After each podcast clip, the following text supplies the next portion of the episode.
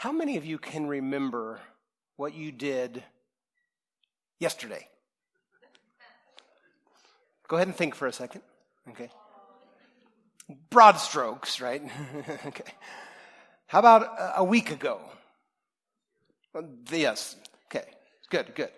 Let's make it a little, little more difficult. Six months ago. So, uh, where would we have been six months ago? October or so? What were you doing in the second weekend of October? Probably most of us, like, we don't just recall things like that. We have to kind of go back and maybe make some connections uh, to recall what we were doing. Of course, that's one of the nice things about, at least I think, uh, about our phones. Uh, these days, at least, if you, you know, depending on how it's connected, and, and, even something like Facebook, you get memories and those reminders. And uh, yesterday, it was fun to see some pictures and reminders of something like years ago. Um, 14 years ago kind of memories that I wouldn't have been thinking about yesterday, but that reminder is there. So we, we need those things. We make, we make scrapbooks and we, we set up things in our home to, to remind us of things that are important. Well, um, so our Bible is just a little bit older than last week and 14 years ago, right? Of course, we weren't there. And, and so we do our best, hopefully, as, as we read it. Uh, I do my best, I hope, as I teach it, to give us what we need to understand what was happening and to try to place ourselves in, in the time. We have to remember the Bible wasn't written to us, right? It wasn't. It was written, in our case, we're in the book of Hebrews. It was written to this, this group of people. And, so it's not to us, but it's, it is for us. We understand God's word to be his uh, breathed out, that is, from his mind, his heart to his people. And so there was initial immediate audiences that it was written to and spoken to, uh, but God intended that it be for his people for all times. I, I, say all this because we, we continue in Hebrews and we're in a section this morning, um, chapter 9, verse 1. Uh, and it's going to go into chapter 10. It'll be a few weeks for us, where our author continues to address how Jesus is the true and better and greater high priest. But see again, priest.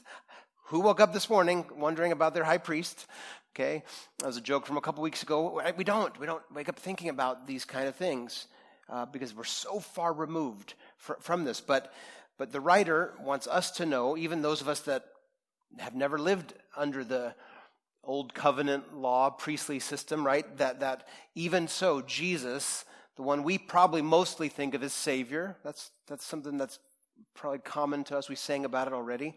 What a wonderful Savior.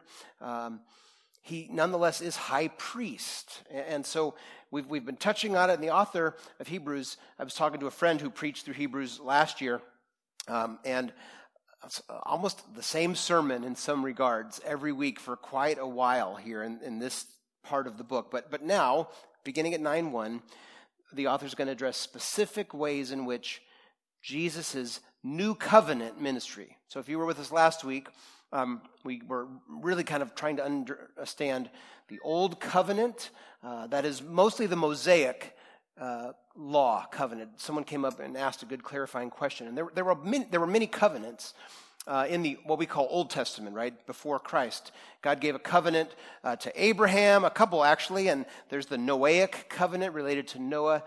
But but here in Hebrews, when it's talking Old Covenant versus New, you, you need to think Moses. You need to think uh, the law, 400 and some laws, right? Uh, Exodus, Leviticus, Numbers, Deuteronomy, like that that part of our of our Bible. So now, one more time, I'll finish the sentence. We're trying to understand the specific ways that Jesus' new covenant ministry, remember last week in communion, the new covenant in his blood, what he's done now, how, how that sacrifice of, of his needs to be seen as so far superior to the sacrificial ministry of priests under the old covenant. And again, it's not that it was bad, it just it, it couldn't accomplish what we need. And it was pointing forward, pointing forward uh, to what we really do need. You know, uh, I, I, was kind of talking about phones uh, last time and how, you know, every so often, like the technology changes and the companies want us to upgrade and drop another $6,000. And, uh, and many of us have these, you know, cell phone graveyards piling up in our homes and places. Uh, I was just thinking, like, my kids, they don't know what it's like to have to say, Mom, Dad, can I make a long distance call to Petaluma? Right? What, what, is, what is that? Some of you are thinking, a long distance call, right? Um, I'm old enough to remember watching my older brother. So I never had to do this, but when we lived in, in Germany, um, we didn't have a phone. He had to go for a walk to a pay phone to call his girlfriend who lived somewhere else in Germany. And so, like, what? I get, at least, at least I had the phone in my house. Now, it started with this dial, a rotary thing, and it was a big deal when we got touch tone. And uh, anyway, uh, the smiles and some of the nods tell me you, you understand. Um, some technology, it really is good. We don't live, you know, rotary long distance call to Petaluma. It's good to, uh, to, to be on this side of that. But here's the point, especially you, and just help me out. How many of you, like, you don't know what I mean when I say call Petaluma long distance? Okay, thank you for a couple honest hands. See, like that means nothing to some of you. Now raise your hand if it does mean something, whether it's Petaluma or somewhere else. Okay, okay. Some of you should be raising your hands. I won't call you out, but uh, okay. Here's why I say this because chapter 9, verses 1 to 10, um, is going to talk about worship under the old covenant. This, this is like not only the writer of Hebrews, but, but in the whole New Testament, it's the most specific look back at what it was like. Um, specifically, we're going to get into like almost speaking through Leviticus of, of what the priests had to do. And I'm going to read it, and for all of us, it's going to be like some of you calling Petaluma long distance. Like, okay, then this stuff, I just have no category for it. But it was worship. We're going to see that in verse 1. It, it, was worship. And just like when I wanted to call Petaluma long distance and, and find out if Petaluma Music Center had this new guitar pedal in stock so I could, could get it, right? Well, like, and that was important. So, so for God's people, this is going to impact what was worship. We're used to this today in, in our context. It, it looks different. So let me, let me read 1 to 10, and we'll see worship under the Old Covenant. And I'm, I'm just going to kind of move relatively quickly through it. And then the second part of today, verses 11 through 14 of chapter 9, um, we will, it's actually going to keep going next week. We'll kind of have to go back and forth a little bit, but we will then see the truly superior nature of Jesus' sacrifice, sacrifice in the new covenant as again, juxtaposed to that old covenant worship. Um, and specifically today, then, what it means that Jesus is our Redeemer. And see, there's another word redemption, rescue. Such a foreign idea. But let's first start with verses 1 to 10 of chapter 9. I'll read all 10 verses and then kind of move back through it uh, rather quickly. So, Hebrews 9, beginning at verse 1. Now, even the first covenant, Old Covenant, had regulations for worship and an earthly place of holiness. For a tent was prepared, the first section in which were the lampstand and the table and the bread of the presence. It is called the holy place. Behind the second curtain was a second section called the most holy place having the golden altar of incense and the ark of the covenant covered on all sides with gold, in which was a golden urn holding the manna, an Aaron's staff that budded, and the tablets of the covenant. Above it were the cherubim of glory overshadowing the mercy seat. Of these things we cannot now speak in detail. These preparations having thus been made, the priests go regularly into the first section, performing their ritual duties. But in the second, only the high priest goes, and he but once a year, and not without taking blood, which he offers for himself and for the unintentional sins of the people.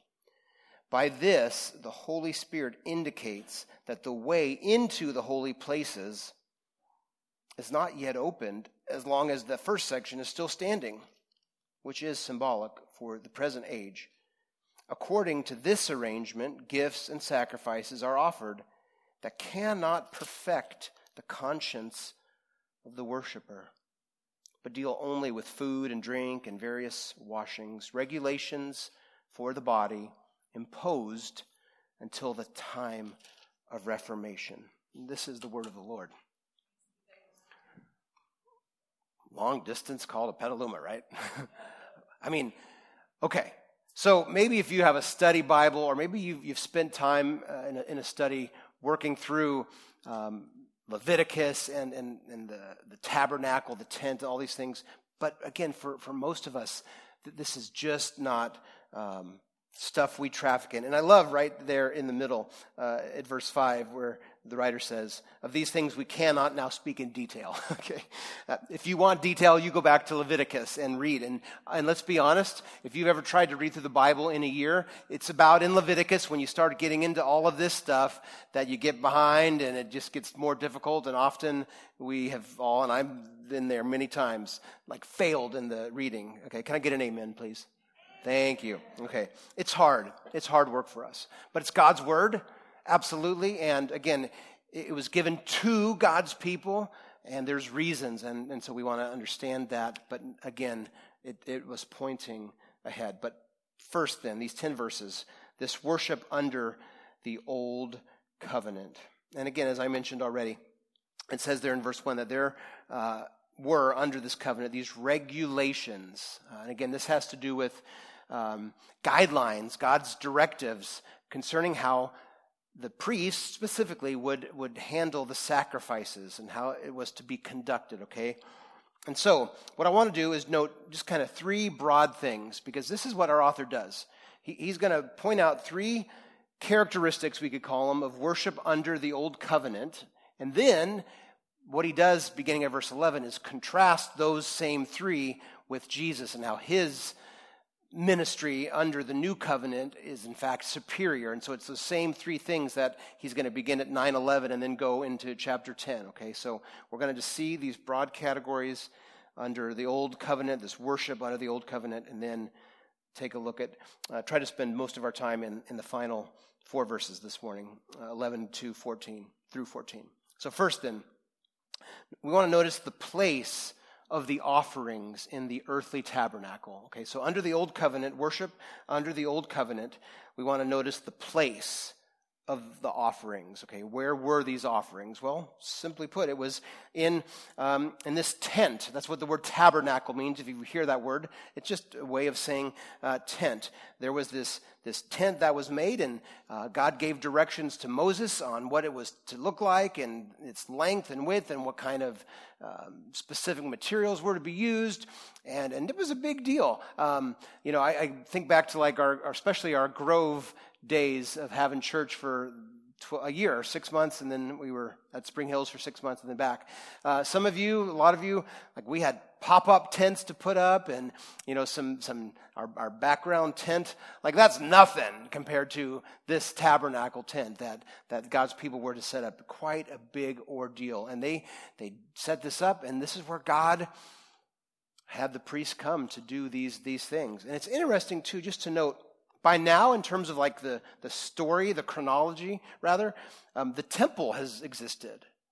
So, so um, right, Herod had rebuilt the temple, and it was magnificent. It probably, when the writer is writing, hadn't been destroyed yet.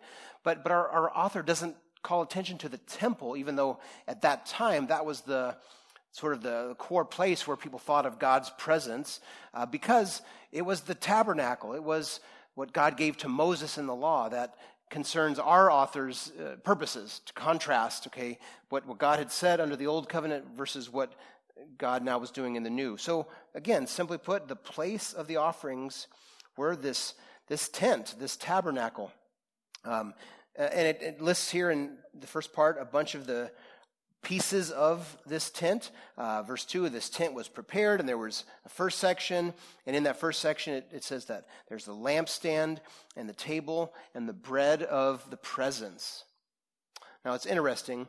Um, probably the lampstand and the bread, okay, these two items here in verse 2, pretty easily we can say those point ahead to Jesus.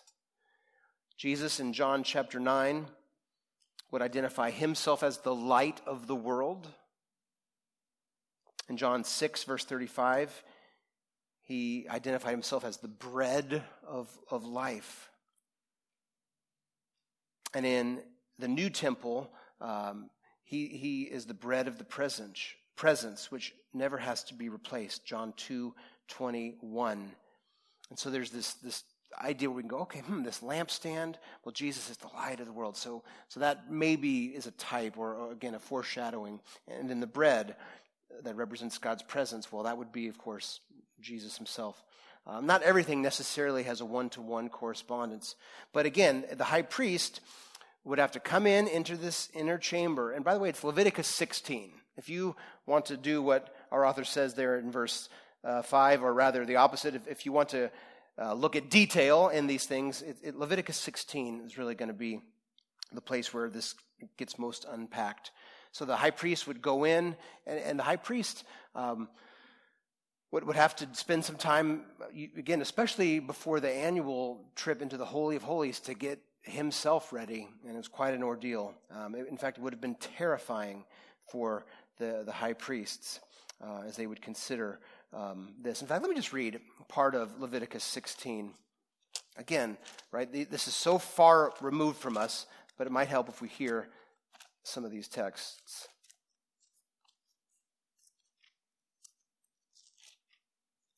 So, Leviticus chapter 16.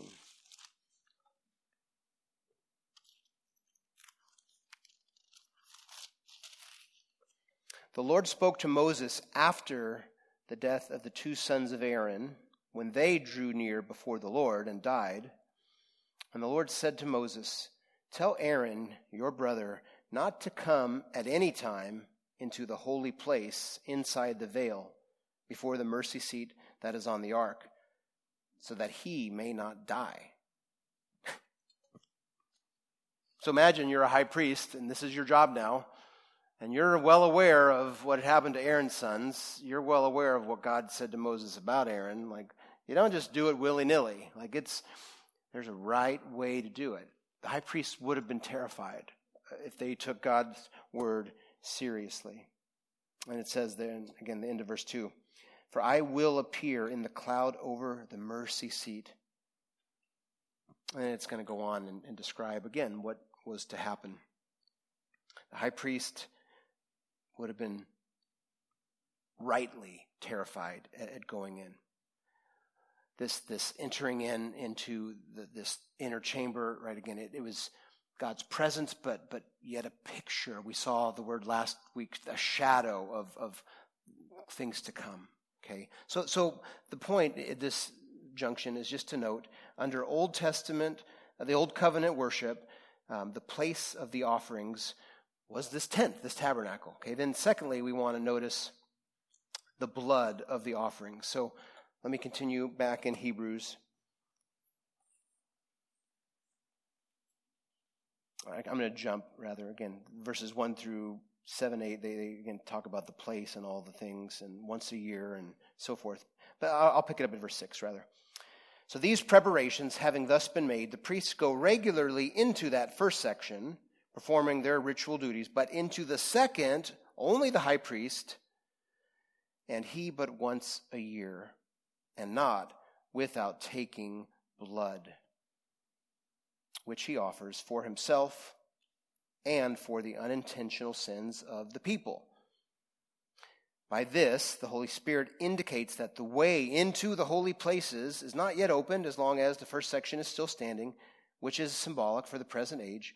According to this arrangement, gifts, sacrifices are offered that cannot perfect the conscience of the worshiper, but deal only with food and various washings, regulations, and so forth. The point is, he went in once a year to that Holy of Holies, that second section, and, and there was blood. There was blood. And so, again, this is now speaking of this, this Day of Atonement, Leviticus 16, as I've noted. Um, the high priest has to take sacrifice, make sacrifice, and then the blood goes in, and, and there's these goats. One's uh, slaughtered for the as a sin offering for the people, and then there's a second goat that the text in Leviticus explains is a scapegoat again, which all represent uh, the sins um, being sent away and so forth. As this goat would then go into the desert, and so God instructed that Aaron take the blood of both the bull and the sacrifice goat behind the curtain so that the blood of each would be sprinkled in, on the atonement cover. And, and so, again, blood was always something that, that was part of worship. I, right? So here we are today. None of us came in with blood. We don't have out in the courtyard anything like that going on. And praise the Lord for that, okay? Like, and this is our author's whole point. Jesus has been sacrificed. He is the sacrificial lamb once and for all. But he wants us to, to understand this high priest once a year would go in and this, this whole thing would happen. And again, it was pointing ahead, pointing ahead. We're going to see, though, that that blood wasn't, it, it couldn't accomplish what God wanted. So there's the place of old covenant worship, the tabernacle. There was the need for blood to be part of these sin offerings, but every year, every year, every year. And then notice just briefly the perpetual nature of the offerings. So I read this already, but just listen again. Verse 6. The priests go in regularly into that first section, and then into that second section once a year. It just keeps being repeated. So if you were alive and it was that year, the priest would do it, and, and all that would happen, but it would come back next year, and it would have to happen again. In other words, the sacrifice would be made, the, the offering would be made, um, but it, it obviously didn't finished the job. It didn't take away sin because you still sinned and the priest still sinned. And so it, it, would just have to keep happening. The sacrifice had to keep happening. It was perpetual. And so our author, having walked through again in 10 verses what's going on in, in the Old Covenant worship, uh, Leviticus 16, then comes uh, at verse 11. And again, this is going to be a section that's going to go into chapter 10, where we see the superiority of Jesus' sacrifice in the new covenant contrasted. So, just as in the old covenant, there was a place, there was blood, and there was um, a perpetual nature, if you will, now we're going to see here with Jesus that um, the place is different, the blood is different, and instead of having to happen over and over and over again, it's, it is finished, even as Jesus said from the cross, once and for all. So um, let me read verses 11 through 14. And this is glorious. This is glorious. But when Christ appeared. Now, word order matters. We, we get uh, this conjunction there, but, contrasting things. Uh, in, in, the original, the word Christ is first. Um, in some languages, uh, really the first word is there, and it means this is the emphasis. So, as opposed to Old Covenant worship, Christ, the Messiah. Okay, it's quite a big deal. When Christ appeared as high priest of the good things that have come, those are the new covenant good things we looked at last week as we saw Jeremiah 31. When Christ appeared as high priest of these good things that have come, then through the greater and more perfect, better, superior, you hear that? Through the greater and more perfect tent, not made with hands, that is, not of this creation, he entered once for all into the holy places, not by means of the blood of goats and calves, but by means of his own blood thus securing an eternal redemption. For if the blood of goats and bulls and the sprinkling of defiled persons with ashes of a heifer, if all that sanctify for the purification of the flesh, how much more will the blood of Christ, who through the eternal Spirit offered himself without blemish to God, purify our conscience from dead works to serve the living God. This is the word of the Lord. So, did you hear the, the same three big areas, right? The place under Old Covenant worship was this tent. Well, the place now of Jesus' offering is, is in heaven, and this was already pointed out in our text last week. Here he calls it simply through the greater and more perfect tent, not made with hands, right? That's speaking of being in the very presence of God. That's the, the, the place of Jesus' new covenant mediatorial role, acting as our high priest. So it's in heaven. Now, of course, he did his work on the earth, uh, and but but now, as the one who has ascended, he is at the right hand of the Father. And again, we've we've looked at that uh, already quite a bit here in Hebrews.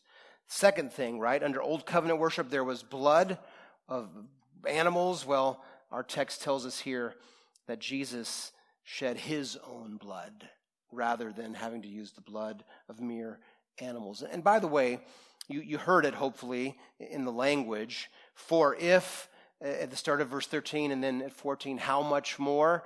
Uh, the author is doing an argument from lesser to greater.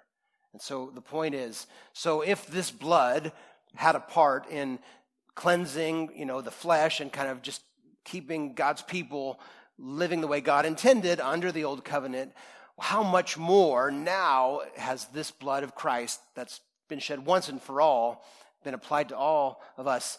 And now, not only, and then that third point, if, if under the old covenant was perpetual every year, every year, now he says the blood of Jesus, it's for an eternal, an eternal uh, cleansing, an eternal redemption. He's, he says there at the end of, of verse 12. We'll come back to that word redemption in a minute. How much more? One writer commentator wants to make sure, help us understand that this, this isn't what he calls a, a crass uh, idea here that, that Jesus somehow took his physical blood with him to heaven, okay? Um, but simply wanting us to understand uh, the old covenant high priest took blood into the most holy place, and Jesus, by his blood on earth, like that blood was counted so that he now, in the most holy place, in God's presence, is applied that, that blood to us. But, but let's, let's circle back at, at this word eternal. It comes up a couple times. So notice in, in verse 12 Jesus entered once for all into the holy place, not by the blood of goats and calves, but by means of his own blood, thus securing an eternal redemption.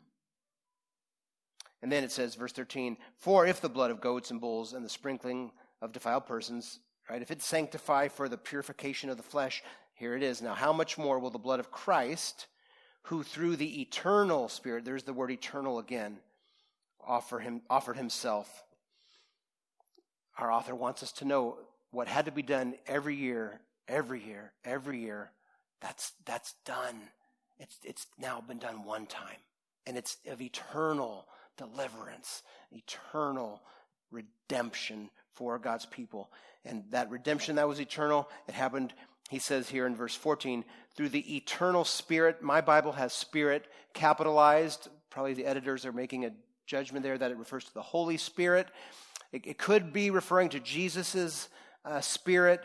Um, right? They didn't capitalize things like we do to, to try to you know, convey something. If it is the Holy Spirit, notice the Trinitarian nature of this verse. People ask all the time, well, where's the Trinity in the Bible? Well, that word no isn't, but we see the triune God at work. Well, listen right here in verse 14. The blood of Christ, so there's the Son, who through the eternal Spirit, there's God the Holy Spirit, offered himself without blemish to God, and that's a reference to God the Father. And we know from Luke that Jesus did walk in the power of the Spirit. That's one of Luke's contributions, different from Matthew, Mark, and John, that, that Jesus was submitting to the Holy Spirit, leading him and moving him and guiding him. And it just is all the time in Luke. So it very much could be that our writer wants to say the Holy Spirit had this, this work in, in our redemption. Even as Paul would say in Ephesians 1 God the Father, God the Son, God the Spirit all play a part. Our triune God at work giving us, again, now back to verse 12, our eternal redemption.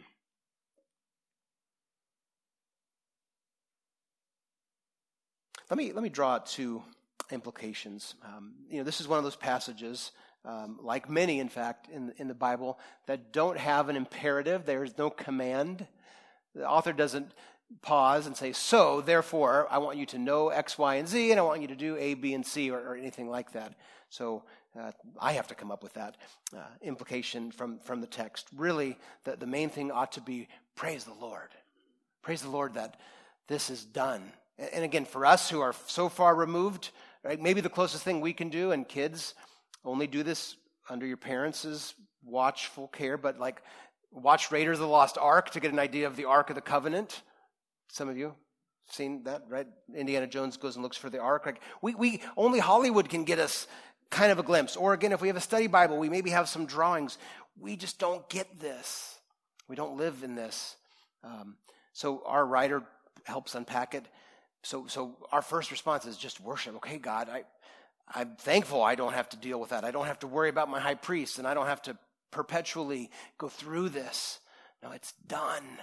Now it's it's the your presence where Jesus is, my, my high priest, and his blood was shed once for all, and it's now secured in eternal redemption. So there's praise. Really, that's that's that's the application first and foremost. But I do have two things I want us to consider this morning. Number one, because of this, because of the superior nature of Jesus and his work as our high priest, let's do what the writer said back in chapter 4. Let's draw near to God with confidence. So, back in chapter 4, verse 16, the writer said, Let us then with confidence draw near to the throne of grace, that we may receive mercy and find grace to help in time of need. I need mercy daily from you all, my family. I need mercy daily from God. Uh, I need grace daily from you all and from my family, and most definitely from God. I need help hourly from you all and from God, and and so do you. And notice our author said back there in chapter four, let us then, and again, he's been saying these things in different ways, but here it is again. We can just apply this verse. Because of Jesus, let us draw near with confidence. Church, you can come to him and pray in your time of need, which you do have too. You can come to him and pray when you need grace. You can come to him and pray when you need mercy, because you do. Don't sit back thinking, oh, God doesn't want to talk to me. I've screwed up again. That, that sin that I keep doing, I keep doing, and God's got to be done with me. That's not God. God is gracious and forgiving and full of loving kindness. And if you're his son or daughter, you can come to him again and again and again and draw near. Remember, we've talked about it. Jesus, as the high priest, sits there and he's there to intercede for us.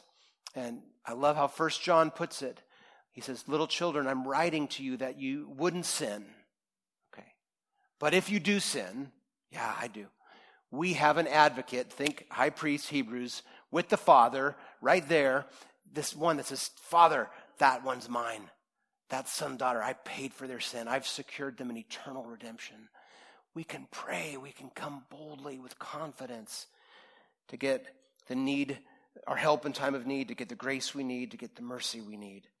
So let's be people that come boldly for ourselves and for the world, for things, everything let's draw near because of Jesus. That's the first application I want to offer. And then, secondly, this morning,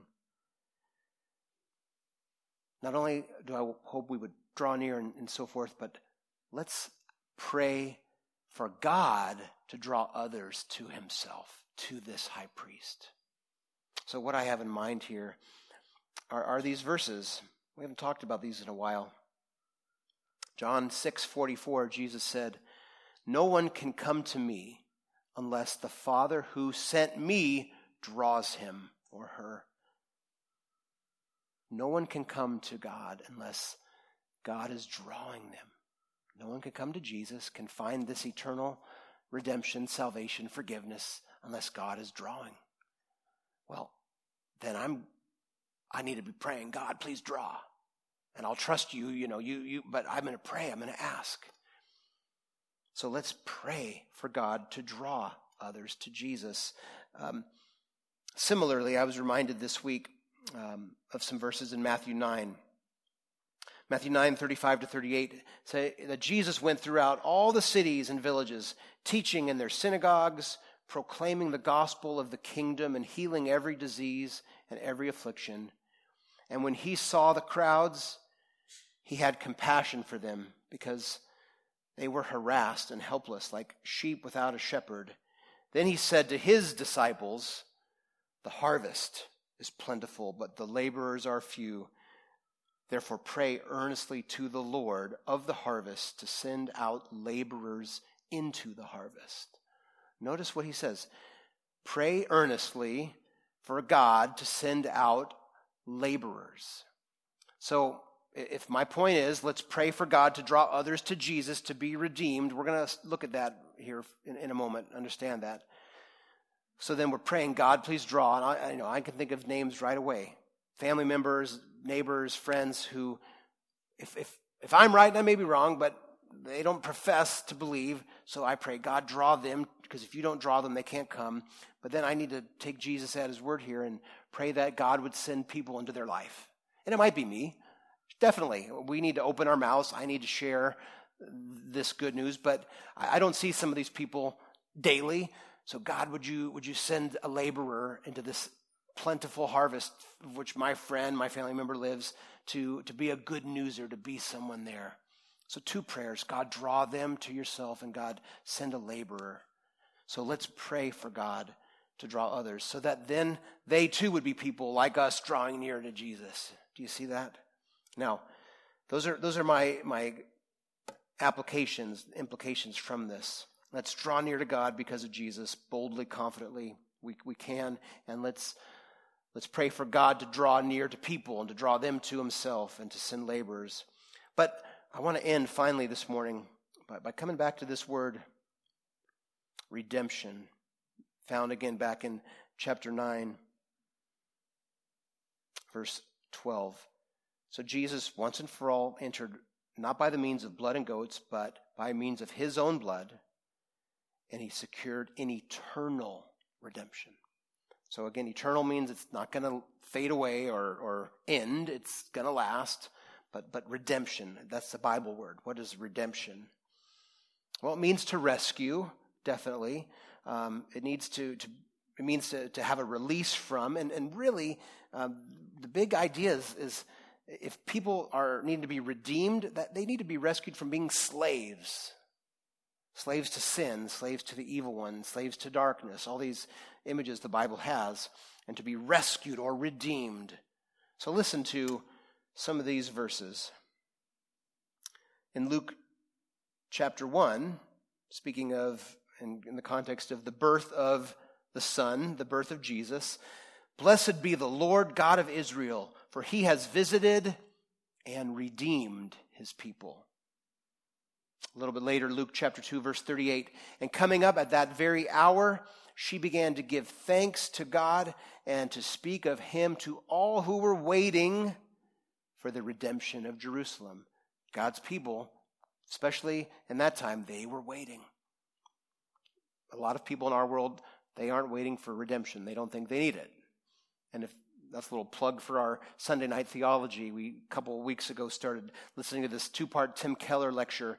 How do we tell people that they need redemption when they don't understand that or think, you know, they need it? If anything, they think they need to be saved from people like us that think they need to be saved. So how do we communicate? And so uh, come join us in two weeks for part two. But God's people then, they were waiting for the redemption, the rescuing, the restoring, the freeing Uh, of Jerusalem. That's a way of saying his people.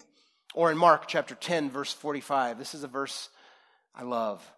Jesus' own words, he said, Even the Son of Man came not to be served, but to serve and to give his life as a ransom, that's redemption language, for many. Jesus came to give his life as the ransom to, to redeem many. And then in the letters of the Apostle Paul to Titus, chapter 2, 4, 14, Paul writes, speaking of Jesus, who gave himself for us. Why? To redeem us. There's the word.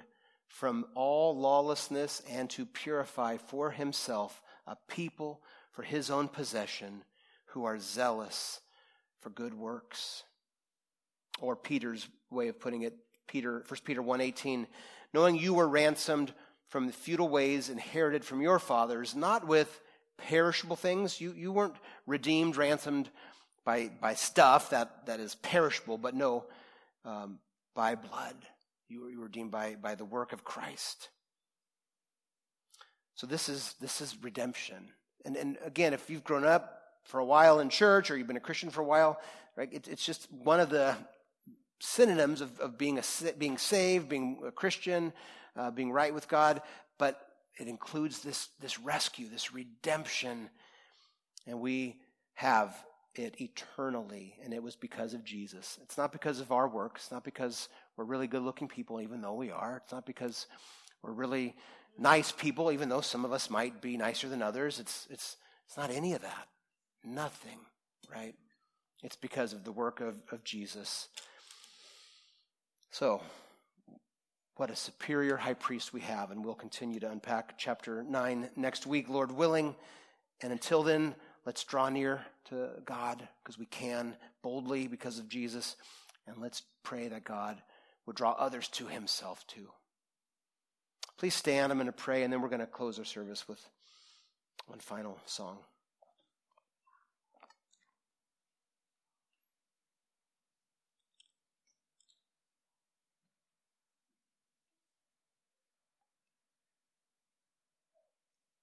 Father,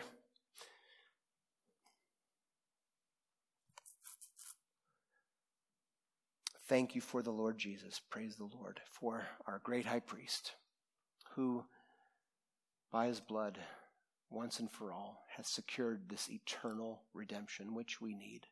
And I know most of us in here, at least, we, we get that. We, we know what we were like, what, what it means to have you saved us, even if we had the privilege and blessing of, of growing up in, in a Christian context, home and church, most of us can look back and and know what, what would have been had we not been rescued and had we not had that.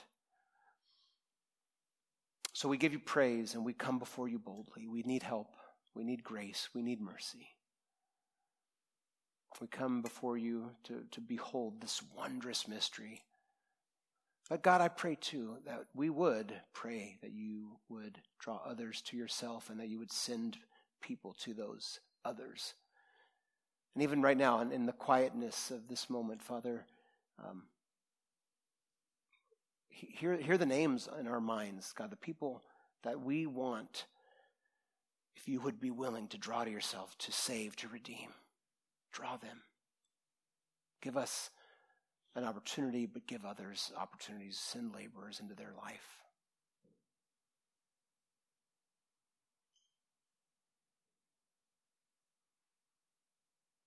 Thank you for a few minutes to look at these things, these things that are so far removed from our understanding and experience, but these are the foundation of how we can be right with you. And so they're important. Thank you for a time to look at it. In Jesus' name.